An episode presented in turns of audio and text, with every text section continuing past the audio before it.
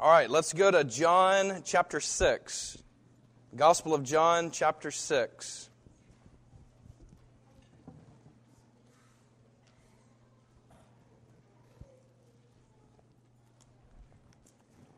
We're going to look at the, this is the longest chapter in the Gospel of John, and it's also a very difficult chapter uh, for many of the people that we can't read the whole story here, but they turn away from Jesus. In John 6 and, uh, or 66 of uh, chapter 6. But before that, Jesus says something here, one of his I am statements that I want to focus in on this morning. Join with me as we look at John 6 and in verse, drop down to verse 35. Jesus said to them, I am the bread of life. Whoever comes to me shall not hunger, and whoever believes in me shall never thirst.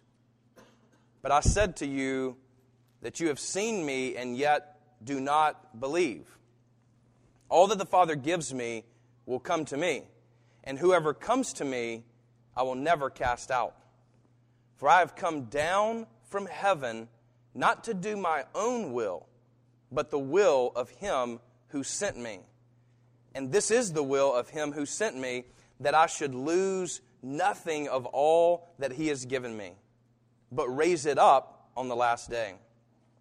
For this is the will of my Father, that everyone who looks on the Son and believes in him should have eternal life, and I will raise him up on the last day. Let us pray. Jesus, thank you for your word. We pray now that you would bless this reading of your word and bless our response, O oh God, to what you have to say. We pray in your name, Jesus. Amen. Jesus is dead. April Fools. Remember, I told you I was going to do that, right? It's not as funny as what they had, okay? They stole the show from me, you know what I mean? I mean, that was really, that was good. I really, really was caught off guard by that. But nonetheless, we all know that that's not true. Jesus is not dead. And you know what? He died once for all. And that's for all, and that's once. and so God gets the final laugh today. He's the one who tricked and pulled the greatest April Fools, if you will, ever, and that was on Satan himself. Satan thought God was dead. He had killed the Son. But no, it was all part of the plan. The great reversal, the great rescue that he had instituted. It was a secret, it was a top secret mission. And he knew about it, and he's even sharing about it here in John 6 before it ever happens, but they're not picking it up. And like a fisherman, God used Jesus as bait, and Satan bit. he couldn't help himself. He loved the opportunity to kill the Son of God. He swallowed up Jesus in death and sent him to the dead. But, as we've already talked about in the Creed, love is stronger than death. Aslan, Harry Potter, Gandalf, Neo, all of these knew that love was stronger than death. And they died, if you know those stories, with a belief that love was stronger than death. And we all have a hunch, don't we? That love is somehow stronger than death. This is why we act like someone's looking down on us from heaven. People that don't even believe in God believe that. Why? Because we just believe somewhere deep down within that love has to overtake death. That our loved ones didn't just disappear and are swallowed up forever. There's always been a rumor, if you will, going around that love is stronger than death, that it can outlive death. And now we have proof. Because of Jesus' resurrection, we have final proof, once and for all, that death is defeated by love because God is love. And He calls us to that same kind of love, doesn't He? And everybody that's caught in His wake when He goes up and ascends to the Father will die once, but no more than once.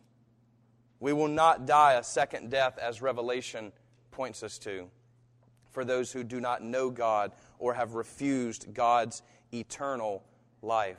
And so, we close today, I'm a little sad about it. We close today our Creed series, right? We've been hanging around in the Apostles' Creed for eight weeks with one introductory week, and then seven uh, looks at these 12 affirmations within the Apostles' Creed. So there's 12 things that it affirms.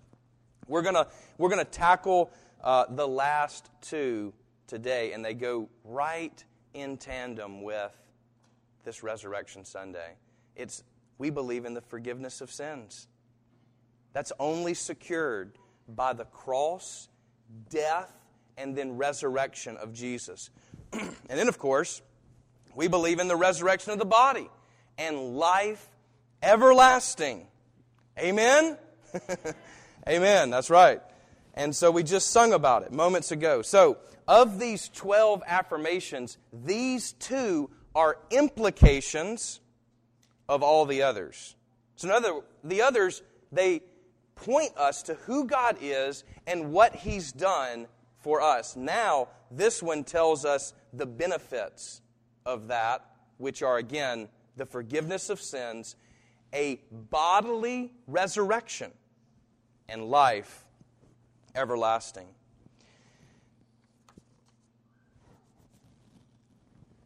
And so today we affirm with, you know, I had, I had my Indian friends on Facebook shooting me messages this morning at like 3 o'clock, you know, because over there they're already cranking it up. You know what I mean? And all over the world today, we're cranking it up to say, Jesus, his body is not in the tomb.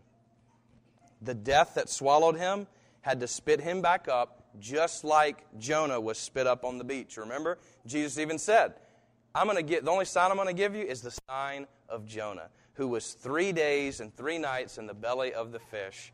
So too will the Son of Man be 3 days and 3 nights in the heart of the earth. And he was.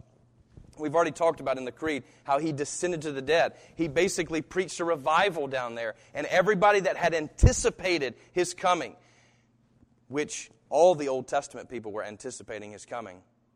You know, the Old Testament people weren't saved by another Jesus or another way. Oftentimes, we've, we've heard it said, or maybe we've even thought this way, that somehow in the Old Testament they're saved by obeying the law or by these sacrifices that they have to continually make. But that's not the case at all. They're saved the same way we are, and that is by faith in Messiah, Christ, Jesus, they may not have known Jesus the way we know Jesus, but they were looking for a Messiah, a Christ, and he came. And then they were in a holding pattern in Sheol, or what the Greeks called Hades, the place of the dead. And they were in a holding pattern there until he showed up. And can you imagine that when he showed up there to Abraham, Isaac, Jacob, Joseph, Moses, etc., etc., all the prophets. I mean, I wish I could have been privy to that revival. I heard a podcast of that. And then he led captivity captive.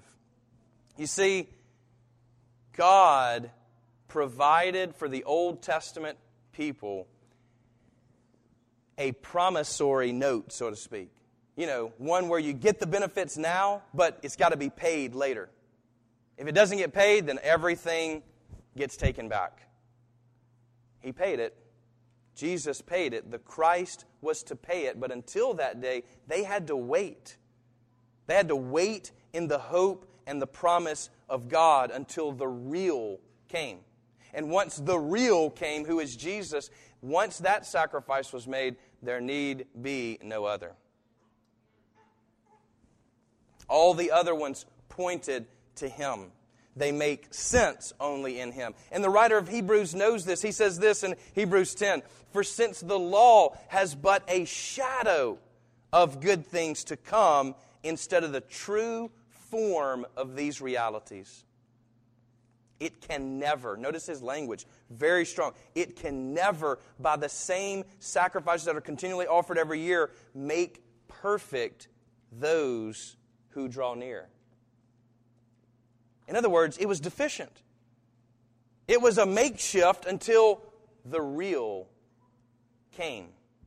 And the real is Jesus. He says, For it is impossible for the blood of bulls and goats to take away sins. Atone for sin, which means to cover it? Yes. You know, kind of like a spill. My kids do this kind of thing. They cover it with something, you know? I was like, what is under? Oh, Justin used to do this actually at the dinner table. You know, if he didn't want to eat his string beans, he would kind of wrap his napkin up like he was done and put it on his plate. Probably, all right, Pop, I'm done. He's like, well, what's under the napkin, man? And it's a lot of food under there. He was covering the problem. And the sacrifices in the Old Testament, on, listen to me, only could cover sin, not take it away not cleanse it. But when the real came, when the real sacrifice came, when the real sacrifice was made, sin could be taken away. Thanks be to God. The power of canceled sin. You remember that, Charles Wesley hymn? The power of canceled. He has canceled sin. It has no power. Like a canceled credit card, you can run it all day long. It has no power over you unless you allow it to grow. But you know what oftentimes can kill bacteria is just simply exposing it to the light. Exposure to light doesn't allow some things to grow. Some things only grow in the dark. And when you bring them to the light, it exposes them and it kills them. Sin can be taken away. That is good news. It's good news that He can cover us, but it's better news that He can take away our sin. That's what He says. It's impossible for blood, bulls and goats to take away sins. Consequently, when Christ came into the world, he said, Sacrifices and offerings you have not desired, but a body have you prepared for me. In burnt offerings and sin offerings you have taken no pleasure. Then I said, Behold, he's quoting from a psalm, Behold, I have come to do your will, O God, as it is written of me in the scroll of the book. Didn't Jesus do the will of God?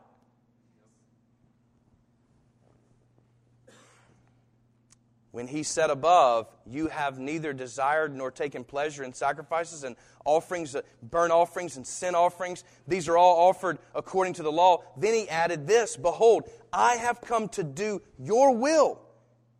And notice what the writer of Hebrews says He does away with the first in order to establish the second. So we're going to celebrate with the cup here in a minute. And by that will, we have been sanctified through the offering of the body of Jesus Christ once and for all.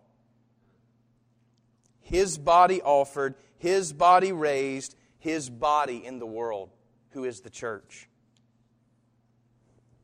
The law was but a shadow of the things to come, not the realities themselves. Jesus is the reality. And Jesus died for us and rose again for us. And that secures for all of us the forgiveness of sins. We can do the will of God. We can do the will of God by the power of Christ and His Holy Spirit. Our will can be sanctified in His will. You know, we can talk about forgiveness all day long, but you haven't really believed in the forgiveness of sins until you forgive.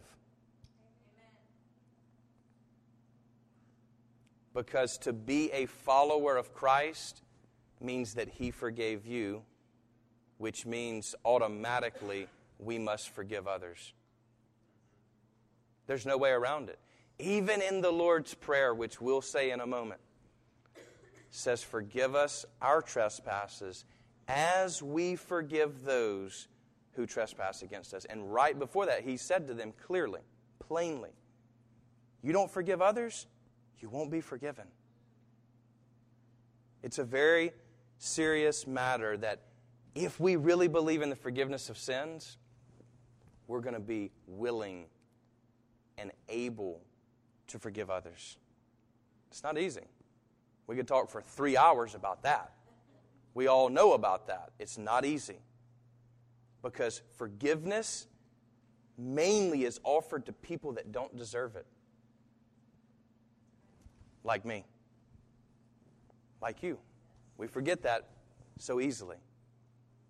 And yet He offers it freely to us. Thanks be to God. well, this last affirmation believes in the resurrection of the body, which is, which is really what we're all celebrating and have been all morning. you know, I used to um, I used to think my dad knew everything. Then I grew up, you know, and I realized a lot of stuff he just made up as we went along, you know. so I thought you said that, you know. It's, it's, well, my kids now think he knows everything. I don't know if he's just the kind of person who seems like he knows everything or not, but they think he knows everything. And I was, um, I was actually looking back this morning uh, early. we had a late night, and I was looking back through my feed in my uh, what you call it in my Facebook feed, right? And and I noticed something. Let me pull it up here. It was uh, it was a post I had had, right? And here's what it said Jessica and I were trying to play a trick on daddy, right? And so, you know, the easiest trick for us to play is say, hey, we're pregnant, you know, because, well, it's happened five times. But we were going to play this April Fool's on him. And so what we, what we thought of, uh, Jessica said, how about you tell him that, because he was off crappie fishing, you know what I mean? And so he's out there enjoying himself, whatever, it's springtime. And she said, just tell him that my water has broke, right? And so, so it's like, oh yeah, that, that'll be good, that'll be good. Well, then Jackson chimes in. He's like, yeah, if you tell him that, then Papa can come and fix it.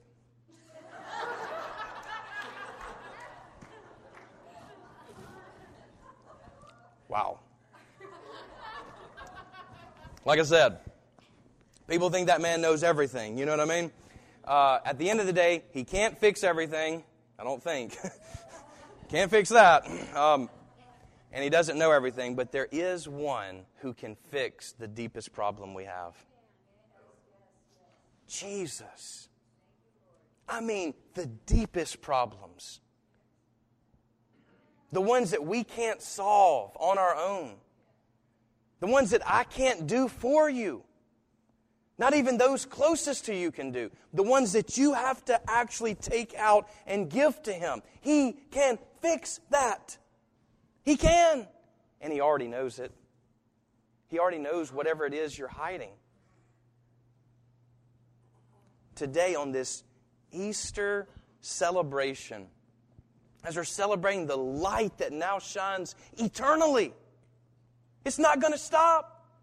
It's only going to get brighter and warmer until we see Him face to face. On this day, would you just come out of hiding? Could you, in your heart of hearts, come into the light? Because to be exposed to the sun is the best decision you'll ever make. His light will bring life, spiritual life so much so that to have his life in our mortal bodies that creak and ache the older we get, amen? I used to say that, and people used to look at me like, whatever, you don't even know anything about that. Now they're just like, amen, brother, you know, you're getting there, buddy. um, the older we get, the more we're reminded that we're breaking down. And yet, this life within us. It's, it's what, um, you know, the scripture has two terms for life. C.S. Lewis points this out in his book, Mere Christianity.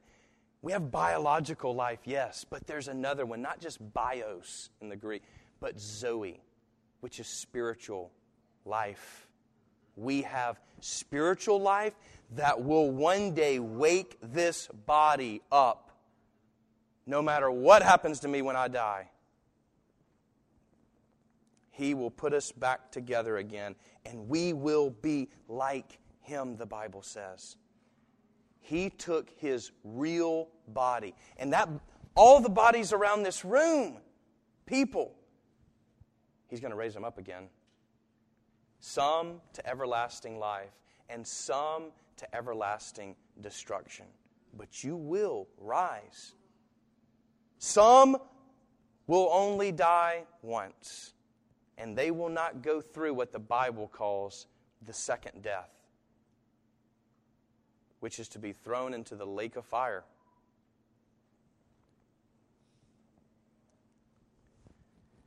Those who only die once die to their self. They deny their self, not the Lord. The Lord has done everything possible for all of us to have that kind of life his life. To literally, this is insane, to share in the character of God, the very nature of the triune God.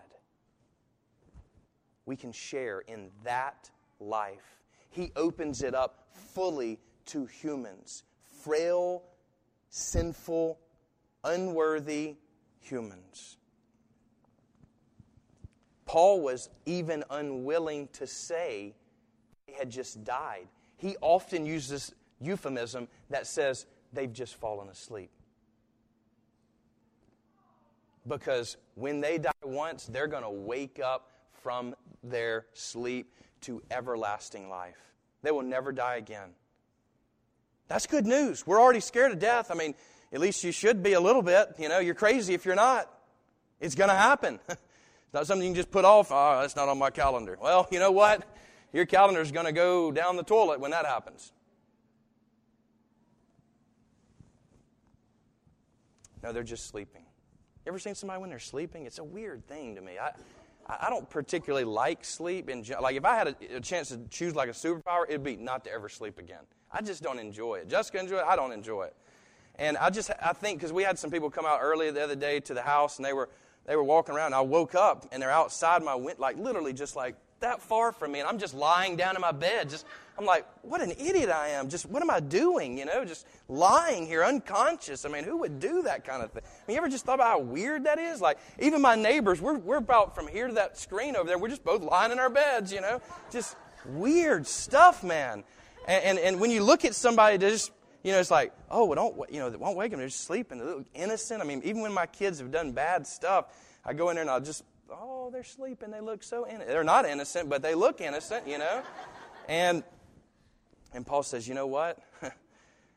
they're just sleeping. And I've, look, I've been there with, I've been there with some of you, and we've buried people.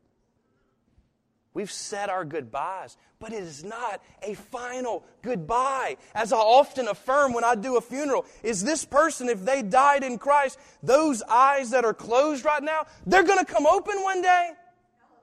They will not remain dead. And, and folks, that's true hope. That is, we need that. We feel that already. And I'm telling you, the proof is here now because he's gone. His body is not here. You can look everywhere for the DNA, it's not here.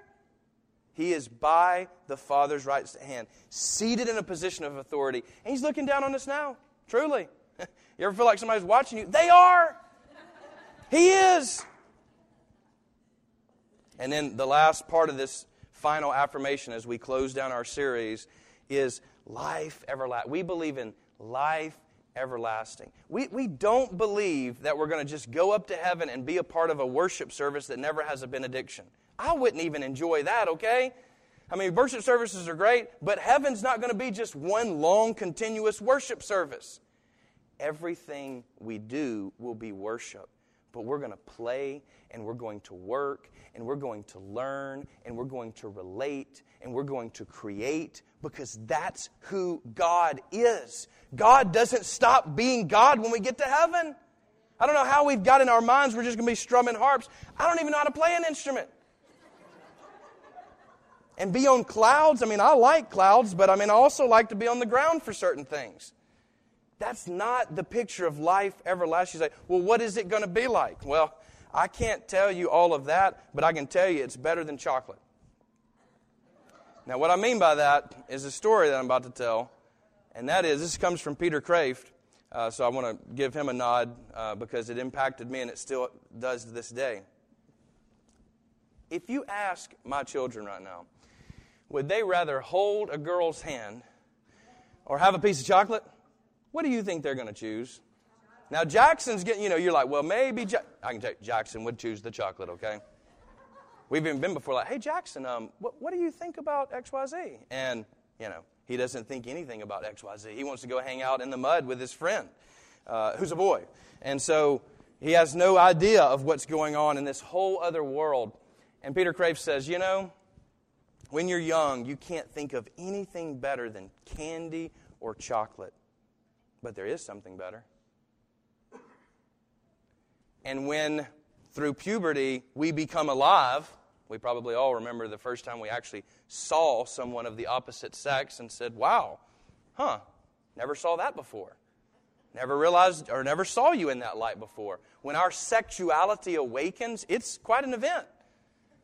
Because now all of a sudden, chocolate just doesn't seem so grand as the electricity that I get from holding your hand, you know? Zzz, there's something greater, there's something more pleasurable that we couldn't even imagine. He says, You know what? When we get to heaven, right now, we're just sort of stuck in this thing of sexual pleasures, probably the most pleasurable thing in the world. But one day, there's going to be something that blows our mind even further. And it's going to be to be in the love of God Himself without evil and darkness and snide attitudes and pride and all of the sin that's in our world. Now, again, I don't, I don't know what that's like, but I know what it's like to go from chocolate to the other. And if it's anything like that transition, sign me up. Did he not create these things? He did indeed. The other illustration he gives is he says, when you're in the womb, you can see light, you can hear sounds. We know this. We can feel things and whatever else. And that's all we know at the time, is just this world of the womb.